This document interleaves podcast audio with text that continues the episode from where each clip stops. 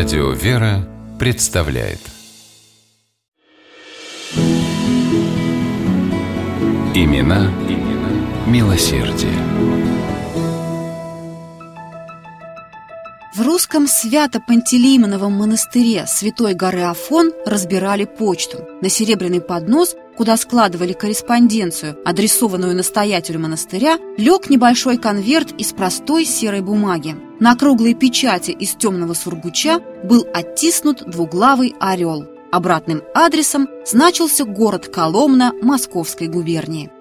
Когда почту принесли настоятелю, этот конвертик он распечатал первым, прочитал несколько строк и попросил посыльного монаха не уходить, пока не окончит чтение. Через несколько минут, сняв очки, настоятель протянул монаху письмо со словами «Отнеси в иконописную, скажи братьям, что я благословил». Письмо на Афон из далекого подмосковного городка отправила Мария Николаевна Шевлягина, коломенская купчиха, женщина, которую жители города с уважением и благодарностью называли «Христорадная».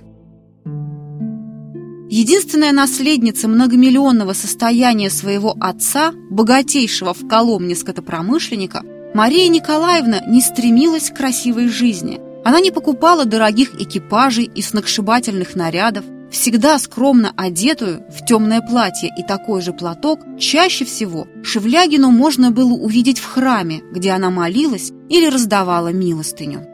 Она искренне заботилась о городских церквях, делала постоянные пожертвования на их ремонт и убранство. Вот и в Пантелеймоновский монастырь на Афоне она обратилась с просьбой написать для Богоявленского храма Коломны образ святого целителя и великомученика Пантелеймона – Оплатить труд иконописцев и доставить образ со Святой горы в Богоявленскую церковь купчиха Шевлягина обязалась за собственный счет.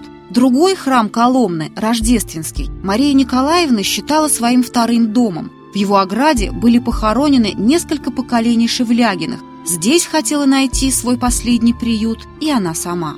Мария Николаевна неустанно заботилась о Рождественской церкви. В 1907 году она взяла на себя все расходы по ее капитальному ремонту, а кроме того заказала новые драгоценные оклады на все храмовые иконы. Главную святыню церкви, Тихвинский образ Божьей Матери, Шевлягина украсила настоящими бриллиантами.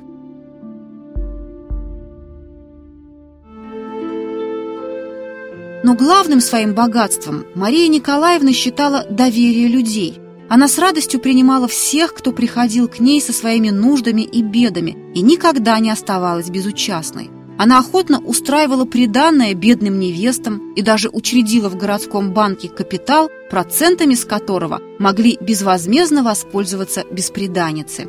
Бедные семьи получали от нее деньги на строительство жилья, а городские лечебницы, приюты, богадельни и монастыри – ежемесячное содержание – в 1902 году купчиха Шевлягина подарила Коломне водопровод. Две артезианские скважины по чугунным трубам подавали воду в высокую водонапорную башню, строительство которой Мария Николаевна доверила тогда уже знаменитому инженеру Шухову.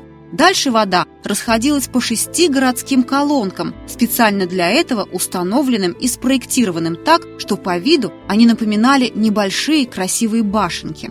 Жители Коломны стали называть их шевлягинскими бассейками. Водой коломчане могли пользоваться бесплатно и неограниченно. Расходы по обслуживанию водопровода Мария Николаевна тоже взяла на себя, внося 8 тысяч рублей ежемесячно. Столь значительная сумма Шевлягину не смущала. Главным для нее было то, что горожане наконец получили чистую, безопасную для здоровья воду.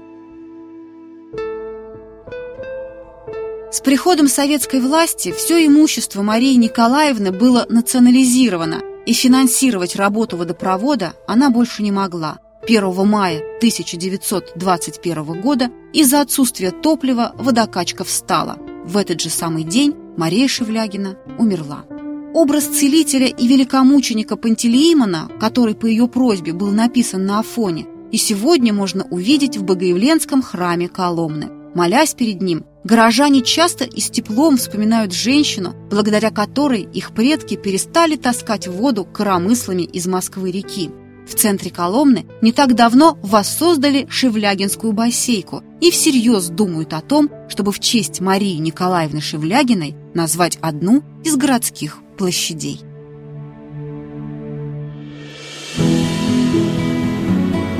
Имена, имена милосердие.